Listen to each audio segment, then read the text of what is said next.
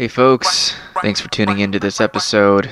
It's been a few weeks since I've released a new interview. I needed to take a few weeks off to avoid burnout. I have to do this occasionally. I've learned that every once in a while I need to just take an extended break from doing this work in order to be able to bring myself fully into the project. I just thank everybody for your support, for reaching out to me, and, and being so kind and loving towards me. I've really have some of the best listeners in the world. Uh, but in this episode, I speak with Jeff Gibbs. Jeff is the director of the very popular and controversial documentary film Planet of the Humans, and that film was executive produced by Michael Moore. Now, Jeff and Michael have worked together on several other film projects that were directed by Michael, with Jeff being the executive producer of those films, and in this film, they sort of switch roles.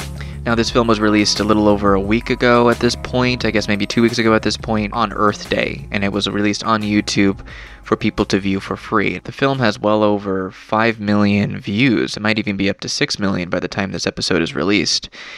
A good part of that is the fact that one, you do have Michael Moore's name attached to it. That does help but also the fact that this film has generated enormous controversy where you have people within the environmental movement, the climate movement, uh, being very divided about what this film is trying to do, which is critique the sustainable and green or whatever label you want to put on it, technologies that are being put at the forefront of environmental activism over the past few decades.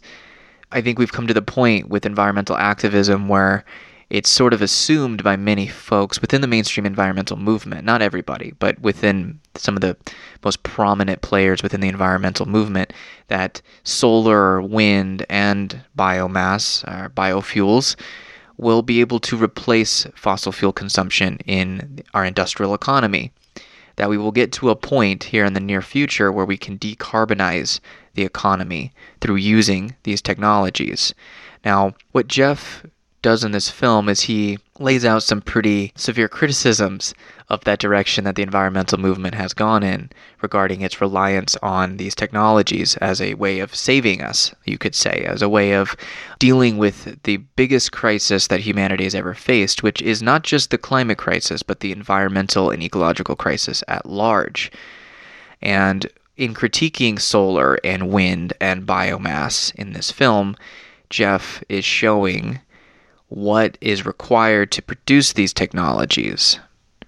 And the fact that a lot of the information that we've been fed about our ability to transfer over completely to renewable technologies, renewable energy systems in the past few decades and into the future is not completely true. There's a lot of things that are missing in that formulation, there's a lot of things that are missing in that message.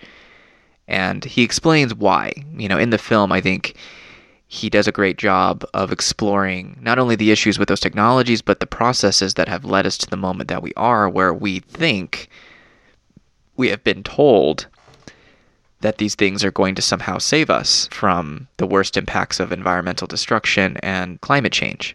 Since this film was released, I've seen, I don't know, a dozen or more, maybe even two dozen uh, reviews, uh, criticisms that have come out from very prominent individuals within the environmental and climate movements. Uh, one of the most prominent and one of the harshest criticisms that this film has received was from Josh Fox, who is the director of Gasland 1 and 2. He is a an activist within these circles. He wrote an article for The Nation in which, uh, in the subtitle of that article, he says, that the film is wildly unscientific, outdated, full of falsehoods, and benefits fossil fuel industry promoters and climate deniers. And he has also asked that Michael Moore and Jeff Gibbs disavow the film, basically saying that this is a form of journalistic malpractice. I think is some, something like that. I, I, I heard him in an interview say something along those lines. So I was able to get a hold of Jeff you know, after taking all these weeks off from doing the podcast, I, I watched this film several times.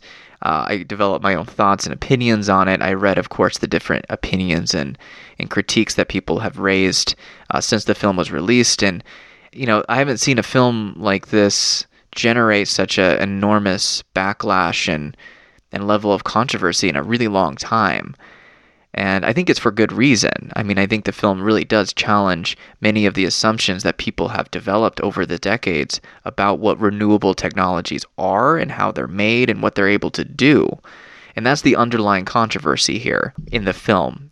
Um, as Josh Fox and others have stated, there are some factual errors in the film, which does a disservice to the climate and environmental movement at large.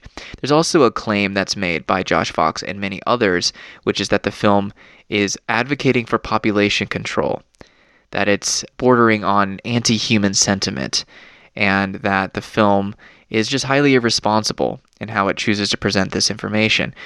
If you actually watch the damn film and you actually see what's being said in the film, now we can have our critiques of it. I mean, I, I have some critiques. I, I think there might be some issues in the film when it comes to the data that's beside the point, really, because what people are really triggered by is the fact that you have prominent environmentalists and big names like Jeff Gibbs and Michael Moore coming out and saying that these technologies are not going to save us and, in fact, are environmentally destructive in how they're produced and manufactured at large. And that there's no techno fixes that are going to come to save us from environmental and ecological collapse that's not this isn't a, a, go-to solution they're not saying that there aren't maybe useful applications for these technologies they're just saying that it's really false and dangerous to assume or to promote the idea that we can somehow maintain industrial civilization through these technologies we're not asking the right questions we're not asking the right questions about how to adequately respond to this existential crisis, this massive ecological crisis that we are in the midst of, in which climate change is only one facet of.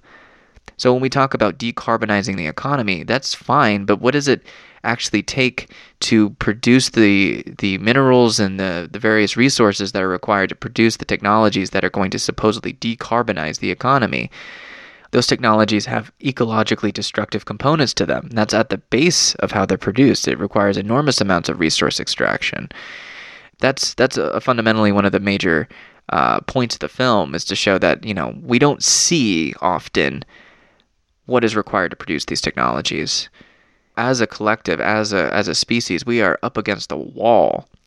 In fact, I would argue we're already off the fucking cliff you know, to use another analogy or metaphor, we're already off the fucking cliff. So the kind of questions that we need to be asking aren't, you know, how do we reduce carbon emissions? That's that's that's important. But how do we stop engaging in wholly destructive uh, behaviors in this time that we're in? You know, how do we actually engage in behaviors that is not going to continue to prop up a wholly destructive socioeconomic paradigm, which has produced the problems that we are trying to fix? One of the questions that's brought up in the film is like, can the tools of industrial civilization fix the problems that are produced by industrial civilization? So the technologies that are being generated, are they actually going to address the issue adequately? And that's what Jeff and Michael Moore are contending in this film, and the many other people that are interviewed in this film are contending, which is that no, uh, unfortunately, no, that's not the case. And there are good reasons for that. And the film gets into the reasons why we have been sold this very elaborate story about what we can do and what we should do in the face of this crisis. So I was really pleased to be able to get a hold of Jeff because I really wanted him to dive deeper into what he was really working with and what he was intending to do with this film. And also to respond to some of the major criticisms, particularly from Josh Fox, who I think is one of the loudest critics of the film in order to give him a chance to kind of explain, you know, where he's getting his data from and just to adequately respond the best that he could to some of these criticisms. And I'll make one last note about this interview. I just want to say it's a little technical issue. So in the last five minutes of this interview, you're going to hear on Jeff's end of the uh, audio, there's going to be this really insufferable crackling noise that's going to come in. Now, fortunately, it was at the very end of the interview. It wasn't at you know the beginning or in the middle of the interview. It was at the very end and we tried to address it. I edited out the parts where we were trying to talk about fixing it. We couldn't get it to to work, so basically we just decided, you know what, people can still hear what you're saying. Just continue. We'll just continue the interview and wrap it up. So I apologize. I tried my best to kind of smooth it out and make it less insufferable to listen to, but just know that it's only in the very last five minutes of the interview. So that's kind of one of the things that you have to deal with occasionally when you record interviews over the internet. Uh, there are these little technical issues that pop up every once in a while. So I apologize for that. But overall, the interview is excellent. Uh, this discussion with Jeff is really great. Uh, Jeff has also sent me some resources. So what he asks in the very end, especially of this interview, is that, you know, people who watch the film, you can watch it for free. You don't really have an excuse to not watch it. It is free watch the film, read the reviews, read the criticisms from the various people that have come out in the past few weeks. Read that. Develop your own thoughts and opinions on this film and what it's pointing towards. Because I think, again, there's so much nonsense that's coming out about this film that it actually kind of obscures the major underlying point of the film, which is really important to get at, and that's what we talk about in this interview go to the website planetofthehumans.com. You'll find the film there. A link will be there. It's embedded on the website. You'll also find other resources there. And I'll provide other links in the description to, for instance, the article that Josh Fox uh, critiques the film and I actually cite in the interview. Um, and I'll be presenting some other information that Jeff has sent my way. Uh, after we recorded this interview, he sent me some resources. So uh, I'll be putting those links in the description of this episode, so please check those out. If you want to learn more about this podcast, go to lastborninthewilderness.com. You'll find the episode there. You'll find everything else you need to know about this work. And if you really want to support this work, consider doing it through Patreon. Again, a link to that's on the website. So, to those that are supporters of this project, I just have to really thank you very much for sticking with me. But anyway, without any further delay, here is my interview with Jeff Gibbs.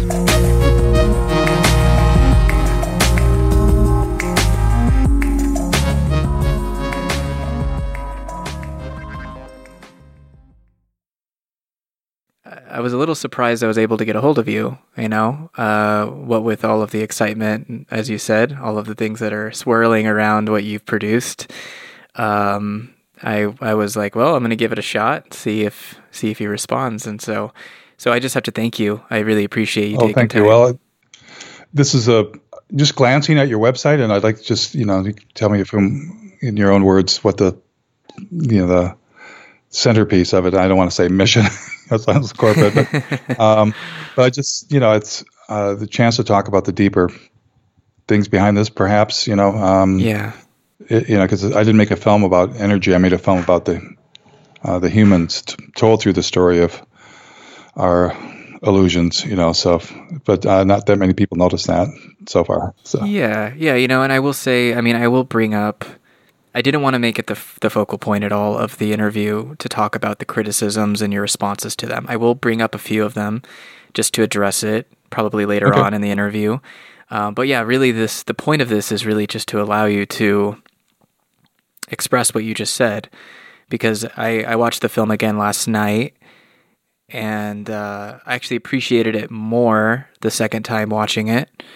Um, and you know, I have been reading all the the whole wide swath of responses that I've uh, that have come out, uh, both good and bad, uh, that the film has generated, and I feel like yeah, there's something that all of these inter- all these people that are responding. I mean, even though even the positive uh, responses are missing, I think the underlying point of the film. Yeah. Um, yeah. You know, and and I think that's unfortunate, but it's not that surprising either. Um, so well, yeah, you're, you're recording, or you can press record. I mean, you, it's fine to capture this part of it too. Yeah, I think it's uh, yeah. We'll just good. yeah, we'll just keep it. We'll just keep it going. Um, well, first, I mean, Jeff, I, I again, I am very thankful that we had the chance to do this. As I said earlier on, you know, I didn't know if I could get a hold of you, but here we are. Uh, and again, it's just I'm very appreciative of your work. I'm appreciative of the film that you put together uh, with with all the people involved in that. Um, and I just I just really want to ask you, like, excuse me, like how are you doing? And there's there's two levels to this question. The first level is like you just released a very popular and controversial film. So there's a lot of attention that's being put on you and Michael Moore and everyone else involved in this film, uh, both good and bad. But you know we are we are also in the midst of a global pandemic, right? And you know everybody's trying to live accordingly uh, within that context. So uh, I'll just ask, you know, how are you doing? Well, it's kind of new territory for me. Um, and of course, there's anxiety, and uh, you know, I don't like. Um, I don't enjoy you know conflict. It's not my intent. On, and uh, but on the other hand, um, I feel a tremendous sense of relief because um, thousands, you know, millions of people are um, having a chance to think about the things that are in the film, and and uh, really, there are things I've spent my a lifetime, um, you know, thinking about and uh, uh, worrying about and um, being excited about, and so to kind of break through and have this discussion, um, as painful as it is um, for many people, I think is a very very good thing. So that gives me a sense of lightness and. Uh, uh, whatever hope we might derive from the situation at hand. Um, and I learned, you know, sometimes you have to tell the t- tell the story that's there to tell, and not worry about where the uh, what the consequences are. And um, you know, and uh, in the midst of this, I developed some ideas about storytelling itself, like. Um, you know, um, storytelling. People want to make movies or they want to write novels and they they want to make change, but um, you, you know, it's a very dangerous profession, very dangerous, and it's dangerous to yourself. Um, I mean that in the way that um, um, you know most revolutionaries don't even know whether they succeed or fail. Uh, they they yeah. don't make it to the end of the revolution. Right. And we've been convinced since you know my generation up through the present climate movement that somehow the revolution is like a little bit of a party. You know, you go to the protest, you get arrested. There's a party that night, you get out of jail. Um, you know, you've um, everything's got to be positive. You know, you got to have the positive solutions. People were telling me that for years. Uh, so um, this is kind of like a get out of jail um, card for me because I've been feeling like um, these are de- these thoughts and ideas, and, and the the main idea that we're in the wrong story and that we've been in the wrong story and it's been getting worse. And that story is one that's been merged and kind of been captured by um, capitalism and, and uh, industrialism and uh, bankers. So uh, it's a sense of relief and uh, excitement and, you know, a bit of anxiety. It's like, uh, how's this all going to shake out? And um, it's a little, the thing that's most stressful is if you read the comments on YouTube, thousands of comments. Um, they're nine out of ten are really supportive. Yeah, perhaps yeah. more than that. And it's the I don't know what the right word is, but the the environmental movement as we know it is a very, very large movement and has very, very many people involved and has very many media outlets that are aligned with the current story of climate change plus renewables equals we're saved. So if you challenge that, um, you know, you're challenging a very big uh, group of people, and in a sense, a, a, machine that has a life of its own. Um, yeah. Yeah. Well, let me ask you this. I mean, I guess there's two questions here. Which is the first one is how long have you been working on this film? And then the second part to that question is Did you, in making this film, were you at all anticipating the reactions that you've gotten uh, to the release of this film? Um, in some ways, I've been working on it my whole life, and then by another measure, I've been working on it since uh, the early 2000s. I, I, made a commitment to um, spend full time or as much time I was a, as I was able um, right around Hurricane Katrina. Um, I thought, man, what? I thought to myself, some days there's going to be a disaster like Katrina that we're not going to be able to go to recover from. And we keep having these wake up calls that we just we patch things up and we go on. Um, so for the uh, you know the rest of that decade, um, I was thinking maybe if I made a film about how bad things were, that could wake people up. maybe maybe it would even wake me up. Uh, but slowly I realized that wasn't in the way. That that somehow in the back of our minds we're aware of how bad things are. I think we shut out uh, the depth of that and the details of that to go on with our lives. Um, but I began to realize that this other story, that green energy would save us, um, was perhaps in the way of really coming to grips with the fact that we're not only headed towards the cliff, but in the 50 years since Earth Day, we're accelerating. So, um, this more recent you know the the planet of the humans that exists now. Um, you know, I have been working on this for over ten years. Yeah, and so it occur, occurs over time. Some people might criticize that. I think that's one of its strengths is that uh, we've been able to see the same stories. Actually, the same stories. If it's getting cheaper, it's going to be easier. It's going to be better.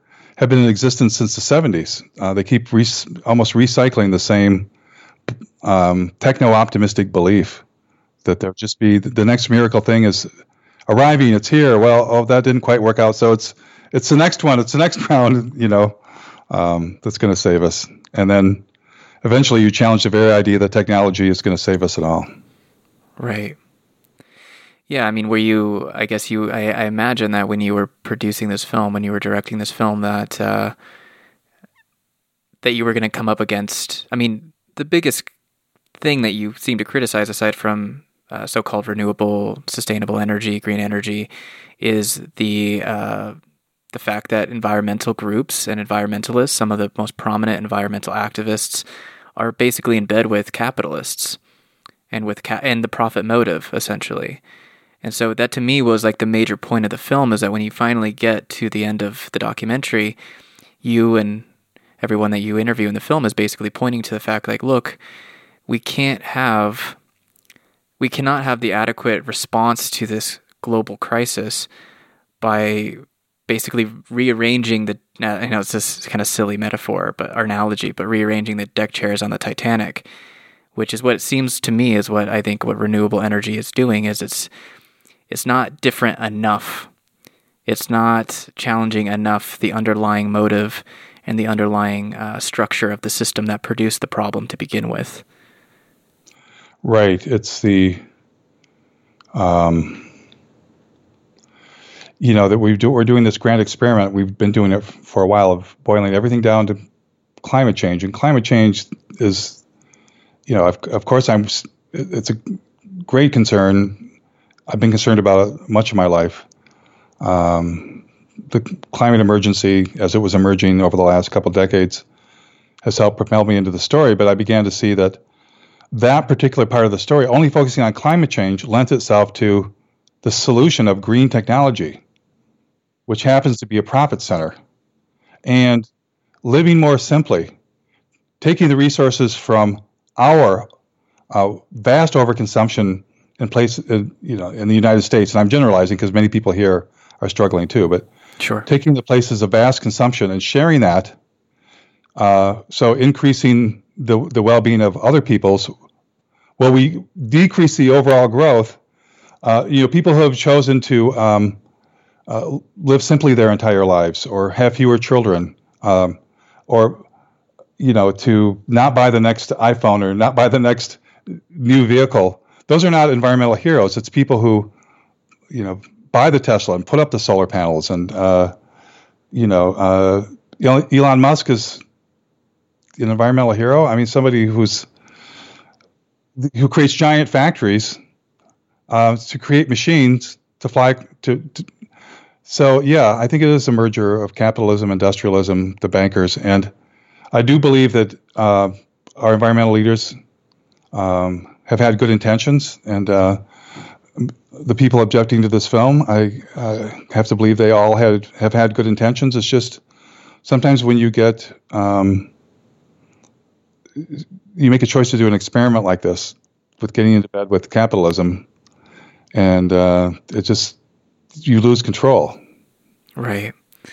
Well, when do you think that that shift really happened? I mean, you mentioned in an interview, I know that you uh, you did the uh, let's see, I'm trying to remember his name. Uh, he was featured in the film um, as well. He's one of the producers of the film, as, along with Michael. Uh, you, Ozzie. Ozzie, so. that's right. Thank you. Uh, you three were on the Hill uh, Rising, I believe is the name of mm-hmm. the program. Um, and and in that interview, you know, you you you kind of jokingly, I think it was you or Michael jokingly say that you both participated in the first Earth Day. Uh, you know, which kind of dated both of you. I thought that was funny. Um, yeah. But but my question, I guess, is like when you you've been a as you discuss in the film, as you show in the film, that you have been a lifelong environmentalist. When do you think that that shift really happened? Uh, where because I think one of the major criticisms that I see uh, of green energy and and this sort of shift towards so-called renewable energy sources um, is is that the focus isn't as much about protecting the natural world or trying to regenerate the natural world any longer. Um, it's trying to prop up this new energy system. You know, it's like the shift went from protect the trees to, you know, let's build more wind turbines and solar panels. Um, when yeah. do you think that shift happened, and how did that happen? I think it happened in a couple ways. Um, first, you know, as the Earth Day generation, um, as we came into our 30s and 40s, and um, you know, there were, there were choices that we were faced with personally that we um, just slowly kind of moved away from our original values. Those of us who uh, I wasn't part of Earth Day directly. My teacher, my biology teacher, brought it up and uh, class, and I was, you know, living on the kind of the rough side of Flint. And I was like, oh my God, an adult brought up something like this, and you know, it was a class, uh, you know, uh, area of study, and but um, you know, that's why I moved to the woods and tried to live more simply and and, and learn how to grow food, and um, was to try and figure out a better way to live. But slowly, you get a job, and you get, you know, kind of pulled into the system, you move, drift away.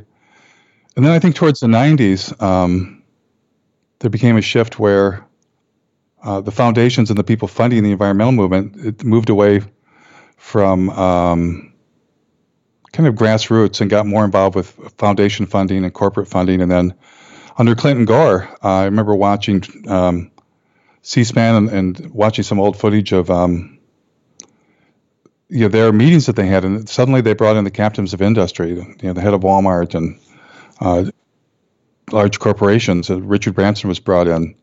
So um, I need to, to learn more about that, but definitely, clearly, a decision was made around that time to, um, uh, you know, bring to, to to attempt to bring the profit motive and corporations into this, and that's all fine. They could all do better and should do better, and there are many things they should be involved with, and and uh, but um, to to kind of get that kind of seat at the table and uh, to take the lead in the funding through all these corporate foundations. Uh, you know, many of these foundations, if you look who's on the board, it's it's the titans of industry. It's people with a vested interest in the profit motive. It's not people who want to end capitalism and end our addiction to growth.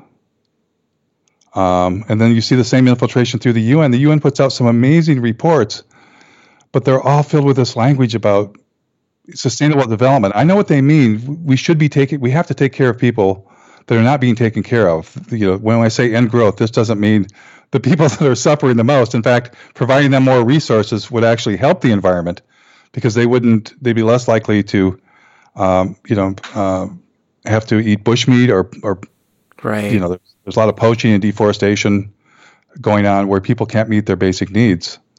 Um, but it's just like certainly we can do better to but, but to begin to say we're you know I just was looking at a UN report this morning you know uh, th- that said that identified this phenom- this doubling of human population that's been accelerated by a four times increase in our economy since 1970 and a 10 times increase in international trade. Uh, somehow it's implying that we are just going to have a sustainable version of all this. Um, and it just, it's like, I don't know. Um, you know, I I can see. I, I think people are afraid to just say, yes, we can have a more sustainable version. We can we can do better by so many people in so many places, and so many uh, processes, mining, manufacturing, agriculture, but the whole human enterprise that's trying to produce this level of consumption is. Uh, would it even matter if we were powering our mines and our fishing trawlers and our bulldozers and our chainsaws with solar energy? Yeah, it seems like there's a disconnect there where it's like the same, essentially the same process is unfolding. It's just maybe they've shifted it a bit. So instead of, you know, heavy resource extraction of fossil fuels specifically, you know, there's a lot of resource extraction that's happening through other means in order to produce these technologies. Um, and that's. And I, let me interrupt you for a second. And all those processes still require fossil fuels. That's the, the kicker. And if you try and eliminate the carbon or the fossil fuels from the process, you wind up increasing the energy input that you need, or you wind up using other more rare uh, and and toxic materials. So there are these trade-offs whenever you try to get a, a technological benefit that are not talked about. Um, so you know, concrete is you know one of the top uh, emitters of um, uh, greenhouse gases on the planet. Uh, steel, uh, aluminum smelters use vast amounts of carbon and energy. Um, and can you do better? Okay, let's say you can do better, but it still doesn't get away from it's going to take all this mining energy um, to, um, you know, and the story of humans is whenever we get an improvement. Um, I learned this myself the hard way. Um, so I had a Honda Civic in the uh, 80s that got 40 miles per gallon. And great, great for the environment, right? Right. Yeah. No different. I mean, it was a smaller car was good. You know why it was no different? Because the little voice in my head said, "Oh, look, that needle didn't even move, and I drove all the way across the state. Whoopee! I can do it more." Yeah. So lacking an off switch, you know, we humans use up, and you can see what's happened with cars. They've gotten way more efficient, so we've just gotten bigger vehicles, um, and and we began uh, driving more miles. Um, you know, there's one report by um, Bill Rees, uh, a scientist who studies these things, that you know he says again, even if you believe solar and wind displace fossil fuels, and and I don't think uh, that's true, um, that even if that that is true, they're not even able to keep up with annual growth of energy consumption. Yeah, it it, uh, it seems to me that, like you said, with your Honda Civic, that if if we have more solar panels and these again these so-called green technologies, um, we start to produce them at a mass scale, it wouldn't displace the amount of energy that's produced by fossil fuels. It would seem to me what I can kind of understand is that the more efficient these technologies become, we'll actually be able to generate more energy, and it'll actually just be added on top of the energy that's already being used and produced with fossil fuels. So it'll just supplement and add to the amount of energy that needs to be consumed to maintain this level of growth. Um, that sounds about right. You know, there's a good example of that, uh, Patrick, which is when nuclear power came into being. Um, we didn't just suddenly say, "Oh, we don't need to burn coal anymore," uh, or oil, and because oil was being burned at power plants. We don't need to shut down hydroelectric. Uh, you know, we didn't shut down any of those things. We just piled the nuclear on top of what we were already using. Mm, mm-hmm. Yeah, and I want to make one point here, which came up. I was thinking about, which I just read a an article, which was uh, saying that since this pandemic really hit, so obviously it it it uh, emerged in China late last year, early this year. Uh, of course, they saw sectors of their economy shut down for several months. They're starting to restart that. We're seeing that here in the United States. We're seeing it in many other parts of the world, in Europe in South America, wherever it's hit. Uh, they've implemented, you know, lockdowns, shelter-in-place orders all around the world. And uh, of course, people aren't traveling as much as they used to. People aren't flying, people aren't driving their cars, people aren't going to work. So, overall, energy consumption by people like us has gone down dramatically but they've only seen I think somewhere a little a little bit around 5% decrease in carbon emissions since these lockdowns began. So people are understandably a bit surprised because they're like, "Well, where is where are all these carbon emissions coming from? If it's not from us, if it's not from consumers?" And I think that just reveals something about the deeper nature of the system itself is that actually we're we can we can reduce our consumption. We can do all these things that these green environmental uh, initiatives are asking of us, which is you know more efficient light bulbs or buy an electric car or do any of these things, travel less, use less plastic, and it still doesn't even touch the level of change that's required in order to stop not only heating up the planet with through uh, greenhouse gases and climate change, but just environmental destruction at large. Uh, yeah. Right. I think if I hear you correctly, it's, um, uh, you know, you're saying you're you're surprised that that the um, given the level of how much our economy stopped, it seems like there would be more of a reduction. Yeah, I guess maybe um, I shouldn't say I'm surprised, but I guess maybe maybe I, maybe I should be honest. I was a little surprised. I was like expecting a little bit more than five percent, but in a way, it almost validated a deeper understanding I have of of what the system actually is. But I think it's surprising to a lot of people. I would say. Yeah, I think it's well the first level of surprise though, um, because our um, some of our uh, now historic, you know, theatrical screenings, and hopefully we'll get back to that again someday. Mm-hmm. But, um, you know, people said, "Well, what are we going to do? How are we going to, you know?" We and I've heard for years, you know, you can't make a stop. Well, uh, Mother Earth made a stop within a week, yeah. days, yeah, and so even though it's under horrible circumstances. Um, we learned that we, if we desire, we, we can stop, we can slow down, and we can become immediately aware that in that process we need to make sure people are taken care of. Uh, that that's you know, and so um, I think a collapse is coming. That's going to make this look like uh, just a training exercise. Um, we know that's coming, and so thinking about instead of oh, are we going to have enough solar panels um, you know, not realizing without the industrial civilization going, you're not going to have solar panels. But how we treat each other during such a moment is critical. And how we get along with our neighbors and how we, we uh, can avoid getting into our um, tribal camps where we, uh, you know, hate each other or are angry at each other. Uh, I think these are the life and death issues um, before us. So this aside from the darkness of the, the, what we went through, I it makes me very optimistic because um, you, we did slow down and things changed immediately. I mean, I think I heard it was a six percent drop, um, five or six percent in, in uh, carbon dioxide, but it's been a the sky even up here in northern Michigan, where we're away from the pollution, is way bluer, and I can smell the difference in the air every single day. And so I, I kind of take that the other way. Just that we even stopped for a few weeks, that things change so much, so quickly, is is what's shocking to me. And, um, and the fact that the only other time our uh, fossil fuel use and emissions went down was during the Great Recession, and the other other time before that, the sky was blue very quickly was in the days after 9/11.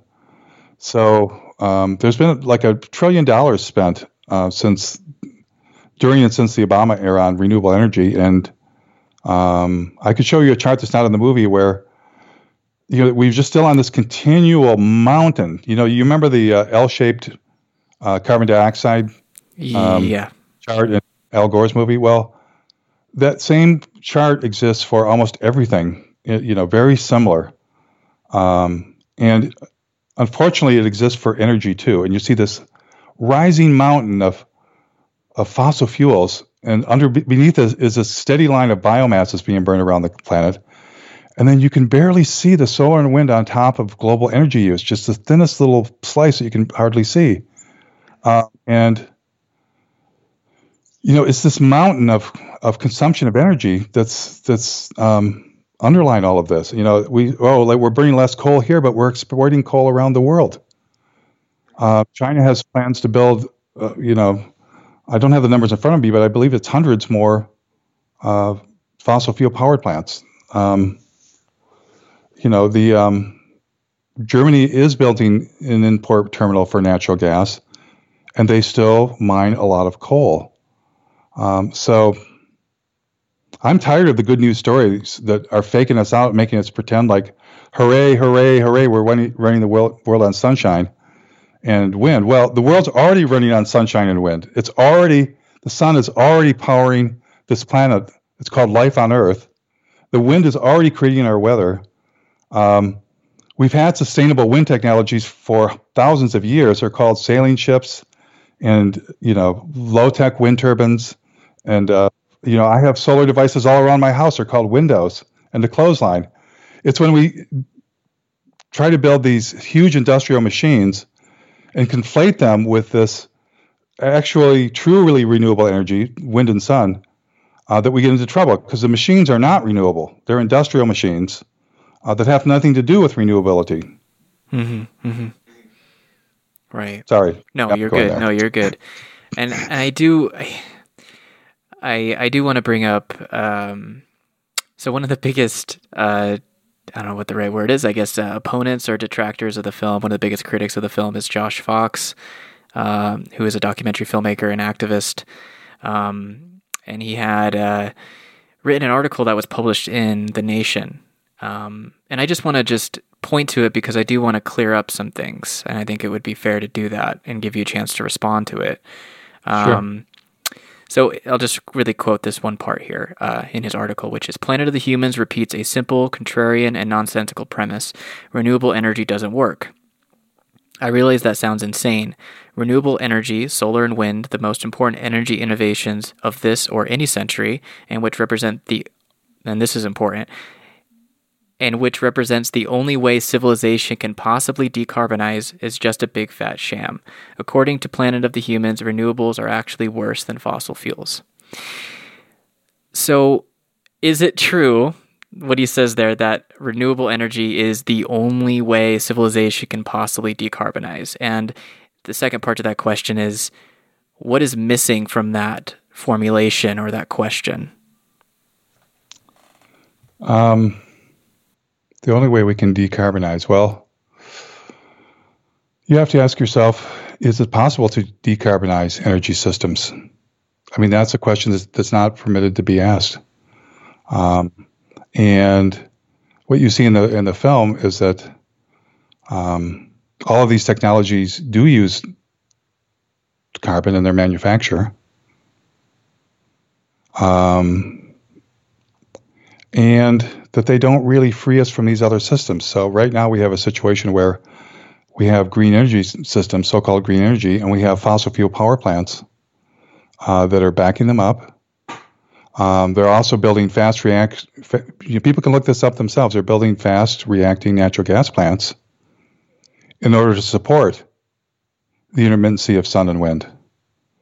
So, um, you know, but we're not the only ones. You know, it's like we're it's interesting. Uh, are you familiar with Dr. James Hansen? Uh, yes.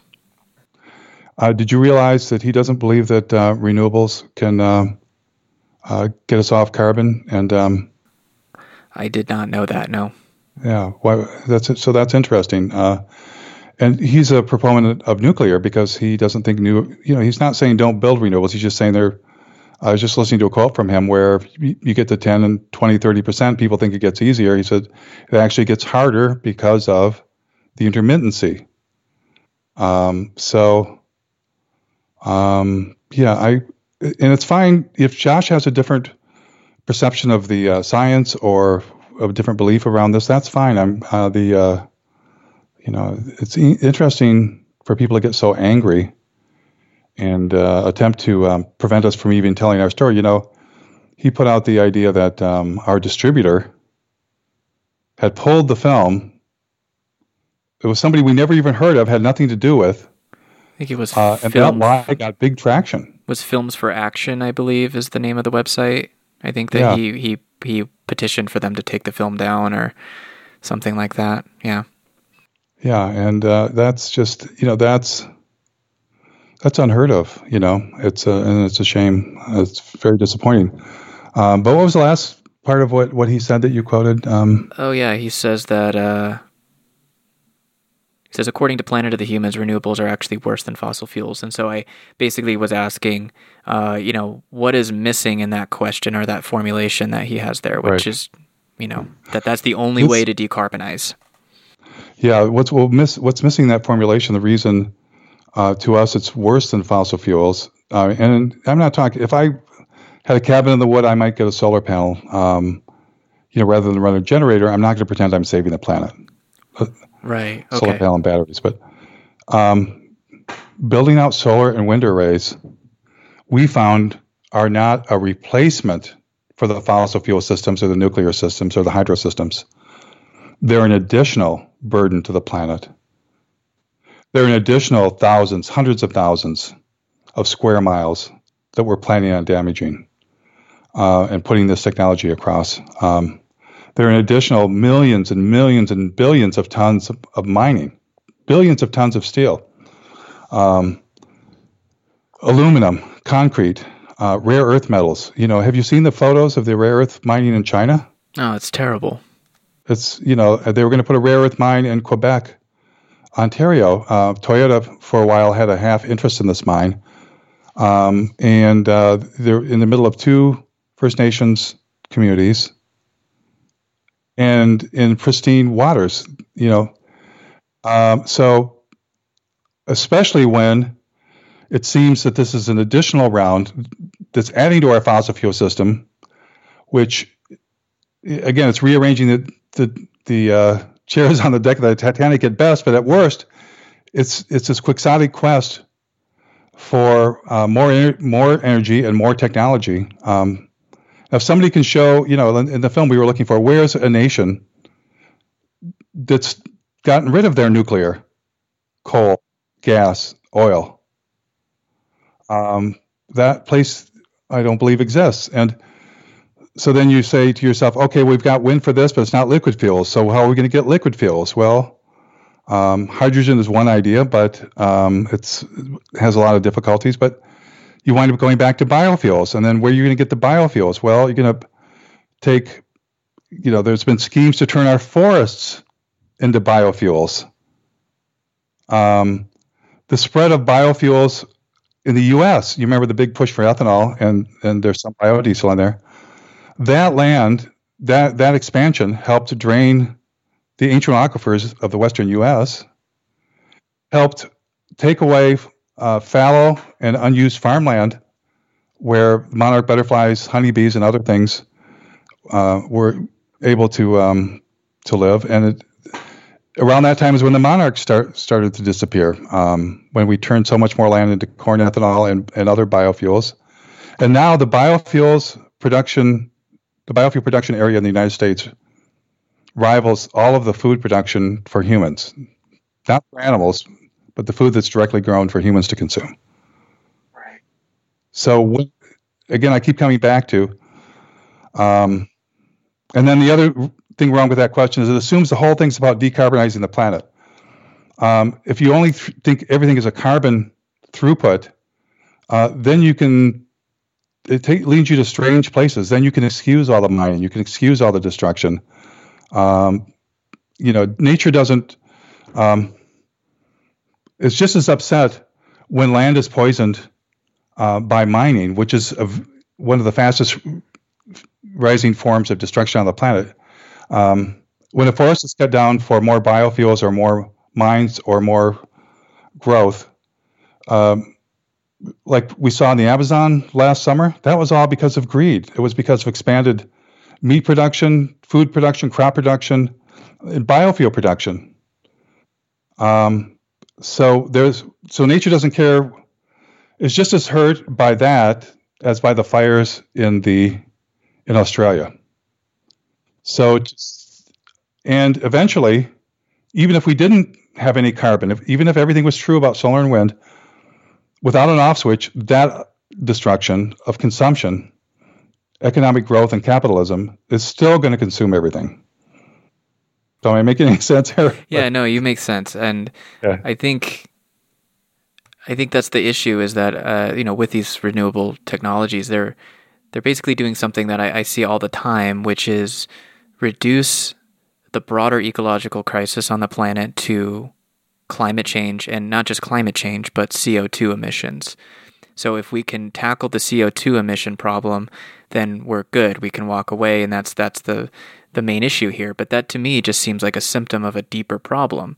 So these technologies that are being proposed that can supposedly get us off of fossil fuels, they're still going to be in, uh, very they are very exploitive of the natural world and require more and more resources to continue to function uh, to continue to continue to work at all. You know, and even if they just up the efficiency of solar panels to the nth degree, it's still going to require massive amounts of resource extraction and destruction of these natural resources and these places on the planet that I think we should hold as sacred and that that and that protecting those places and allowing them to exist on their own should supersede our desire to maintain a system that is comfortable but nonetheless destructive.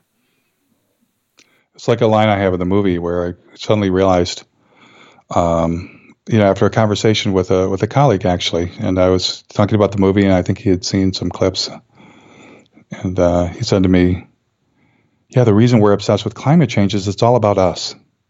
You know, climate change is deadly to the planet. Don't get me wrong, but it's a thing that, you know, it's, it's affecting our cities. It's affecting us because we're we don't leave this planet any breathing room. We're everywhere, so this has to affect us. But it also leads to building these machines that are for what? It's not, you know, no no forest wants to be cut down for biofuels. No desert says, "Hey, humans, come in here and uh, you know rearrange me or level me um, to you know for a solar farm."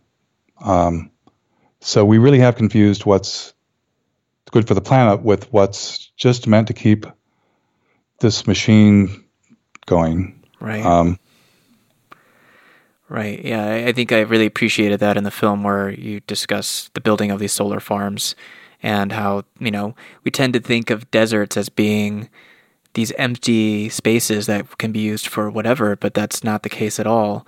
Uh, when you talk about Joshua trees and you talk about the other life and ecosystems that exist in deserts, and they're they're not void of life at all. They're actually incredibly diverse biologically uh, and ecologically. And so, you know, there's no easy way out of this. There's no just like space that the earth has produced for us to do this type of thing.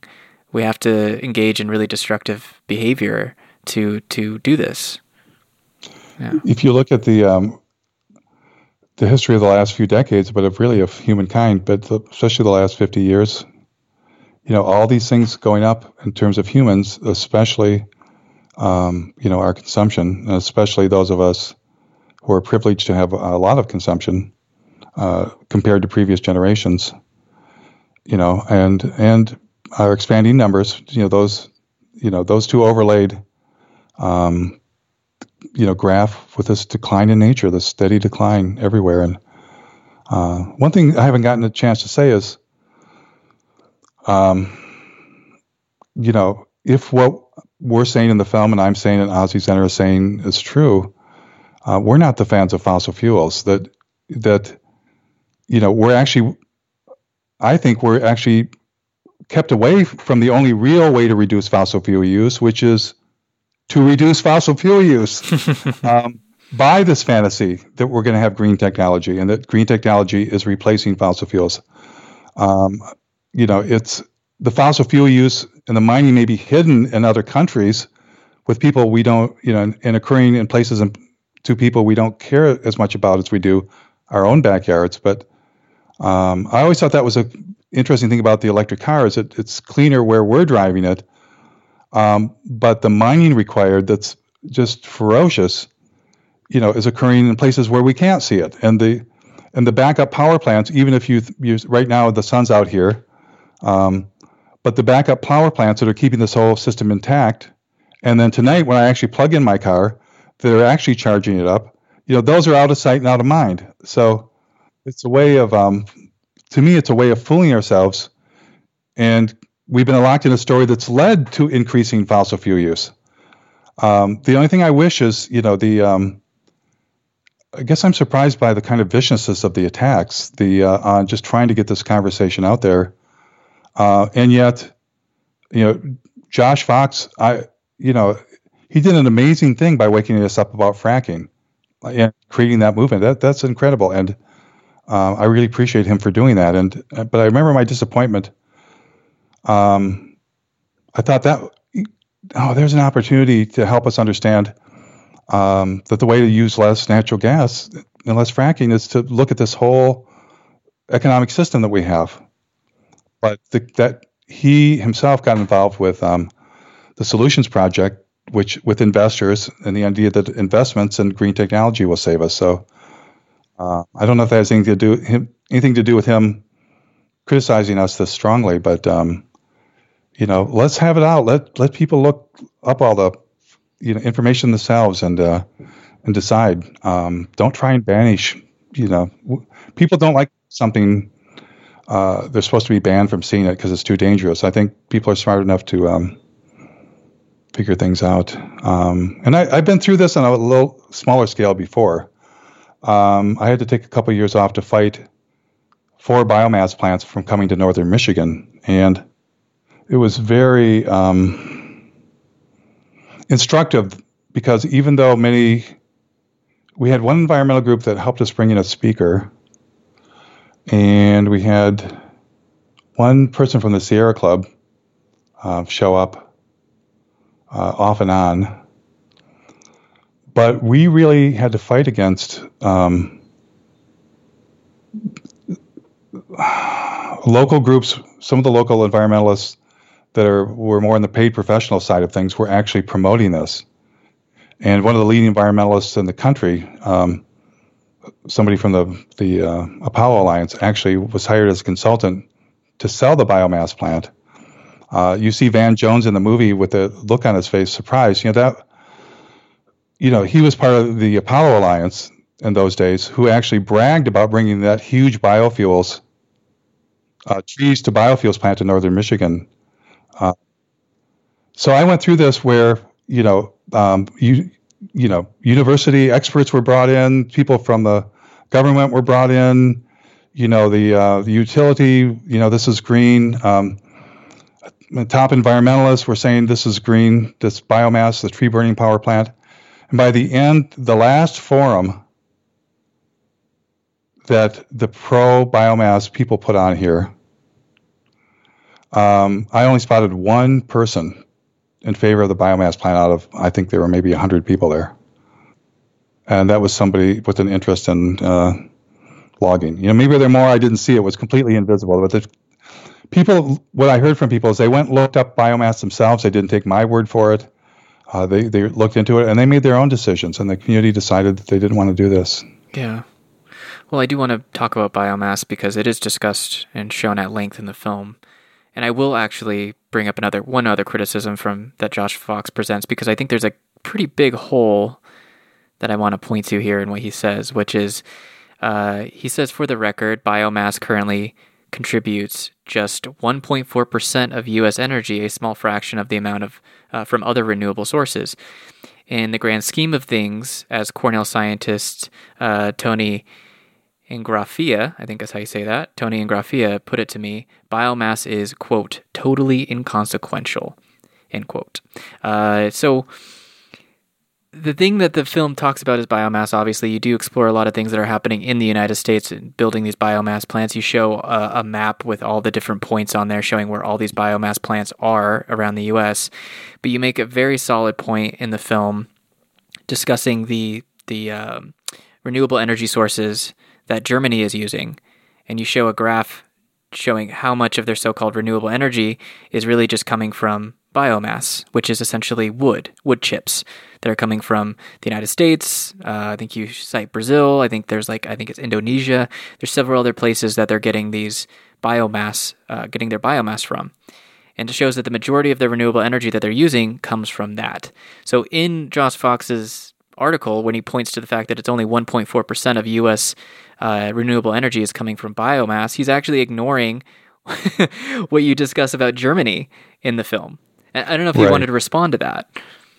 Sure. W- without having the charts in front of me, um, yeah, it's the, the figures from Germany are government figures. They're not they're not just things we've cherry picked. But um, I don't know where he's getting the 1.4 percent from. I you know one from biomass electric power plants. Um, if you actually look at the total amount of energy um, that we're referring to, it, it also includes waste energy plants. Um, it includes operations that are part of um, timber operations where they burn biomass. Um, there are, um, and and it, with certainly with the Germany and the larger numbers, we as we mentioned in the film, when you especially when you include biofuels. So often, what happens is you'll see a number of you'll see a, something referring to some countries renewable energy uh, reached this level in this country and what often doesn't happen is uh, that often includes biomass and hydroelectric. When hydroelectric, many environmentalists, perhaps even most, don't consider hydroelectric uh, green. Hydroelectric, uh, you know, destroys and drowns a lot of landscape, and um, there are methane emissions from the uh, the plant material that's buried under there. Um, and certainly in the construction of dams. But uh, all these figures are very tricky um, if you just look at small little slices of them. Um, so, um, yeah, it's just a huge component. And when we were researching the movie, I was shocked, state after state. If you look at biomass and biofuels, there are just huge proportions of the the uh, energy portfolio, and what they're trying to tell us is is that we're going to run the whole economy on renewable energy. So you have to say to yourself, electricity um, even in a home, it's only a part of the energy. And here in northern Michigan, I think I use more energy to heat my home than for le- the electric bill. And then in society, it's a it's a um, it's only a portion of the energy we use across you know the country. So it's um yeah, it's just I don't even know where that number comes from actually. So yeah, well, I, I think and again he's just, just referencing U.S. Uh, renewable energy. And again, it just I think it ignores the global. One point four percent of U.S. renewable energy is from biomass. That, yeah, that's yeah. what he's pointing to. Yeah, it's like uh, I'll have to find the source here. Let me actually go there just to just to be clear. It's from the U.S. Energy Information Administration. Um, and yeah, this is only in reference to what's going on in the United States. So I imagine like well, let me let me raise a larger point with that. Okay. So, uh, you know, in energy, the, the the information that's in the film is all from um, you know government um, sources. Um, but part of the reason biomass is in the film isn't just the quantity of it. It's just the very concept we're going to be burning trees and um, turning the prairies of this planet and what should be nature that's recovering in our abandoned farmland uh, and the last place, you know, the tall grass prairie, um, the great prairies of the of the Midwest and Western U.S. There, I think there's only a couple percent left. It's one of the most endangered habitats in the world. And so the fact that we are willing to burn what's, in my book, what remains of nature, in order to power our lifestyles, and in the process emit more CO2 uh, than fossil fuels, it's just it kind of blew my mind when I realized what it was and the choice we were making. So for me, it's in the film as both because trees are a symbol of our salvation and our and our last hope, especially standing trees, large trees, not little saplings. Um, intact forests, uh, and the fact we're sacrificing the last hope as fuel, as green fuel, just um, I couldn't even get my head around that. Yeah, I just wanted to say, I mean, even if it is 1.4%, the amount of uh, the destruction of the forests are going to happen within that 1, 1.4%. So even if it is just a fraction of the amount of energy produced, that doesn't change the fact that the level of, of exploitation and destruction of these last intact forests, that's still going to happen, even within that 1.4%. You know what I mean? Right. It's it's and you know there um, and you know it gets all tied into the idea that you know of sustainable forestry and sustainable you know and so all these sustainability things get built into it but here's the reality i discovered about the biomass they were going to put uh, somewhere near where i lived in northern michigan i mean perhaps within blocks of my house i discovered but it was going to be a 10 uh, i think it was a 10 to 15 megawatt biomass plant. Um, now, a fossil fuel power plant, baseload power plant, 200, 600, up to 2,000 megawatts. This is 10. This 10, 15 megawatt power plant, they would need to get wood from a 50 mile radius. Okay, well that sounds isn't enough, but what's 50 a 50 mile radius? What's you know pi r squared, right?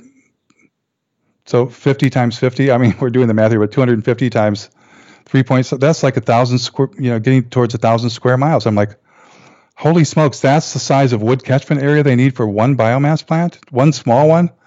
And you would need dozens of these, many dozens to replace, you know, one fossil fuel power plant. And then I discovered that they all, uh, most of the ones I investigated still have natural gas being burned too.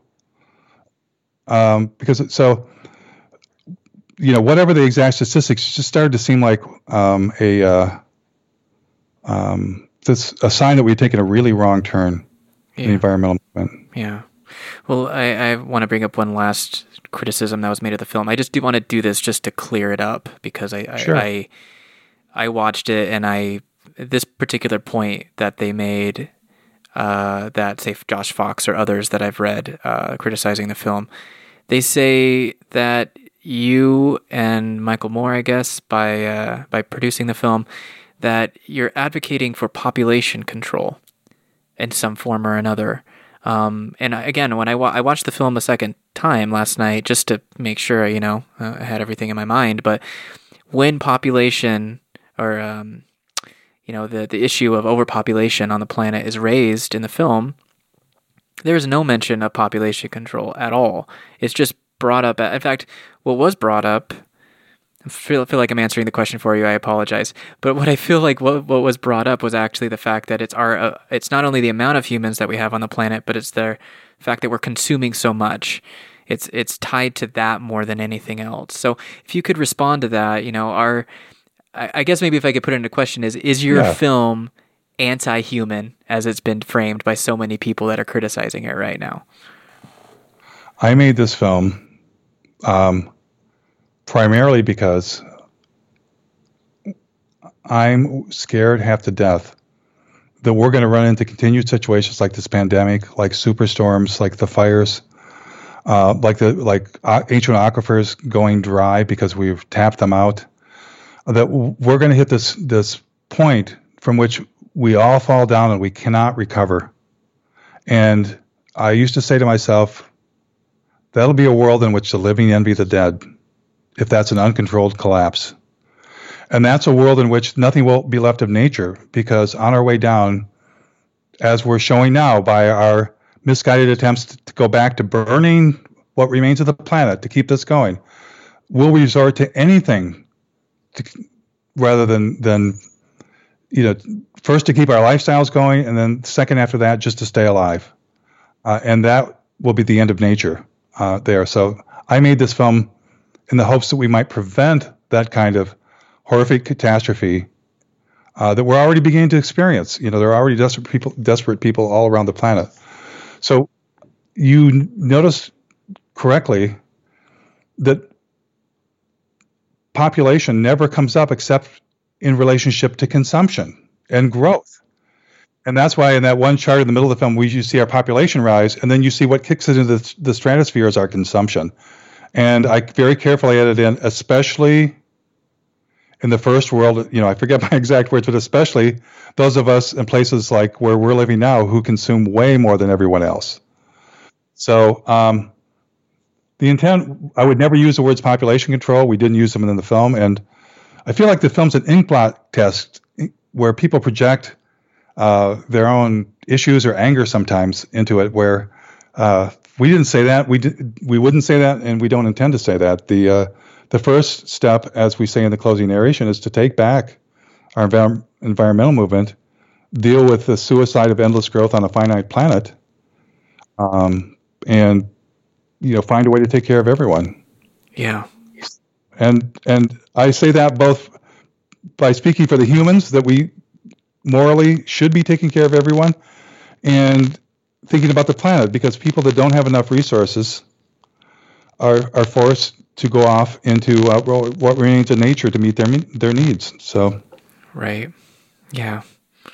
Well, and you know, I will ask. You know, I think we're closing in on an hour. I don't want to take too much of your time, and I really do thank you for for everything you've discussed so far. Um, so yeah, I just want to say first of all, I didn't get the impression the film is anti-human at all. It, it's just pointing to some really obvious issues. You know, we we've reached what's called overshoot, and that's not only in a biological sense of having a lot of people on the planet, but how we choose to live, how how we're living right now. That's really what it's tied to more than anything. And I find it really, like you said, it's it's this film is challenging a lot of people's maybe assumptions about these things, um, and it's creating some pretty vitriolic reactions from people. Uh, you know, like from unfortunately from Josh Fox, as he points to in his article. I was just really taken aback by what he was trying to to do with that that thing that you just discussed about overpopulation and turn it into something that it wasn't. And I just find that really unfortunate because this is a time more than ever where we need to really be coming together and asking those deeper questions. And I think when you and and Michael and everyone involved in the film are trying to do that, um, yeah, it, you're doing right, it. You're doing it in good look at- faith. Yeah. every study you look at, like if you look up the UN report, you, you know, before they go on to talk about sustainable development and green growth and that kind of thing, they, they started out by showing you because of the doubling of our population, the four times increase in our consumption. Uh, you look at the WWF, WWF State of the Planet report, uh, because of rising human numbers, rising economic growth, um, has led to increased agriculture, increased mining, increased extraction, increased energy use, and increased climate change. So, stating it's weird to be attacked for stating the obvious. I would never call them uh, population control advocates for merely putting out a report that stated a truism about the human situation we're in.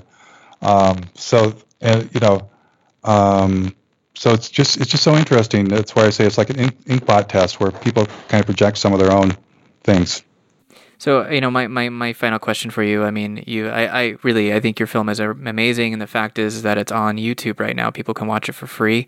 It was released on Earth Day, so I think people should go and watch it for themselves and and you know read the criticisms, read what Josh Fox and others have had to say about it, and kind of make up your own mind about this. Uh, you know, I think that that's really important.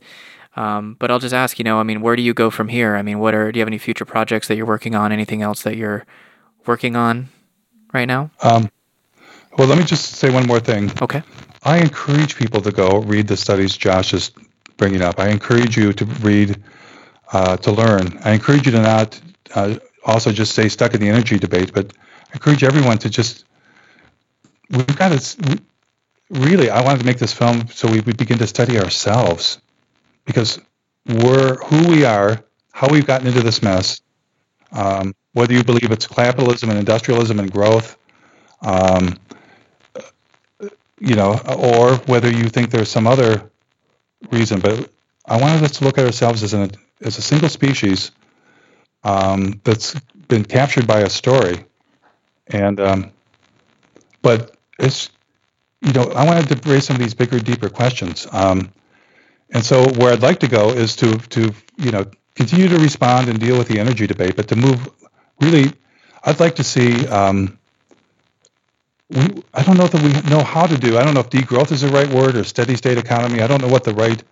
I can't decide what the right approach to this is. I just hope to trigger from here on out a discussion of how would we have a sustainable human presence um, on this planet because we haven't figured that out yet. Yeah, yeah, that's true, and I and I think it also just means stepping outside of uh, the dominant culture, you know, and and looking because I think there are. Um, you know, the people that, that have been the most impacted by this process have been um, largely indigenous people. And I mean, they've been able to live sustainably in the regions that they exist for, for thousands and thousands and thousands of years until, you know, colonization exactly. or other processes. I'd like to have those discussions with you and to ask why, you know, just here's one question. Why is it that the megafauna, until recently, with the expansion of industrialism and capitalism uh, and uh, this current system, but you know, the, the, the ancient megafauna persisted in Africa from the time of the origins of humans. Wow, what worked there? What worked with the woodland, you know, Indians of um, North America that were sustainable uh, and you know for thousands of years, maybe tens of thousands of years. You know, so um, we need to ask a different set of questions. Are you know what is is there any version of a sustainable industrial civilization? I don't know. We haven't invented one yet. Um, so I, I think this looks a lot like getting into a different story to save ourselves. And that really is the ultimate goal. And that's where I'd like to go from here, uh, is to begin to talk about what what's the story that we need to be in as humans. Yeah. Yeah, I, I, I completely agree with you and I support you in that. And um, uh, Jeff, I, please read everybody's works, read read all the studies, read their studies. yes, Let's just have a civil discussion about this and uh, yeah. you know move forward. Yeah, and, and, and also have uh, you know uh, to not characterize things that were said in the film uh, dishonestly or disingenuously, because I feel like that's happening right now, unfortunately. Uh, so I would just ask people that are listening: if you do not like the film, don't misrepresent what's presented in it just to suit your own aims. I mean, it's just basic human decency. but yeah, you know. I would, I would, I just have to say, you know, I, I, I stand in solidarity with you, Jeff. I think you and Michael and everyone involved in the film, you know, you, you took a risk, I think, by putting this out there. Um, and I am really happy to see the conversations that have started because of it. So I think it has been successful in that way, uh, pushing up against you know the story that you that you've pointed to here uh, with renewable energy saving us, which of course is a it is a story. It's not necessarily based in reality. Um, so I, I would just say, you know, there's of course the website planetofthehumans.com. People can watch it there and learn more about the film there. It's also on YouTube. Uh, there'll be a link to that uh, in the description of this episode, and it's on that website as well. Are there any other resources that you would like to point people towards regarding this film? Um, just you know, I just want to encourage people to do their own research. You know, we go to planetofthehumans.com. We have our things posted, but we're just a few people.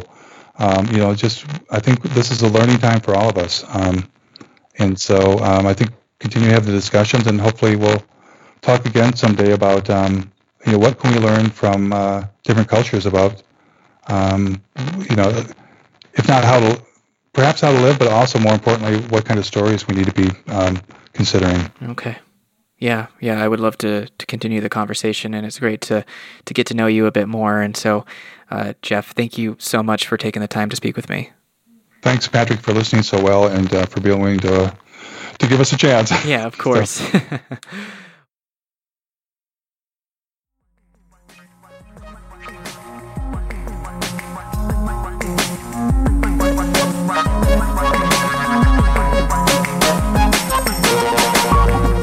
Thank you for listening to this episode of Last Born in the Wilderness. If you would like to support this project monetarily, here are a few options. You can send a one time donation through PayPal. Go to paypal.me slash lastbornpodcast, and you can treat that like a bit of a tip jar. If you like this episode, or any other episode of this podcast in particular, consider throwing a few bucks Patrick's way. That would really be helpful. And if you would really like to sustain this work and support this project more regularly, consider supporting this project through Patreon. Go to patreon.com slash lastborn in the wilderness and donate to the production of this podcast for $1 or more a month. And by doing that, you'll gain early access to these interviews and discussions before the official public release. And you will also gain access to some exclusive content there as well. As the great psychedelic bard Terence McKenna said, Take it easy, dude, but take it.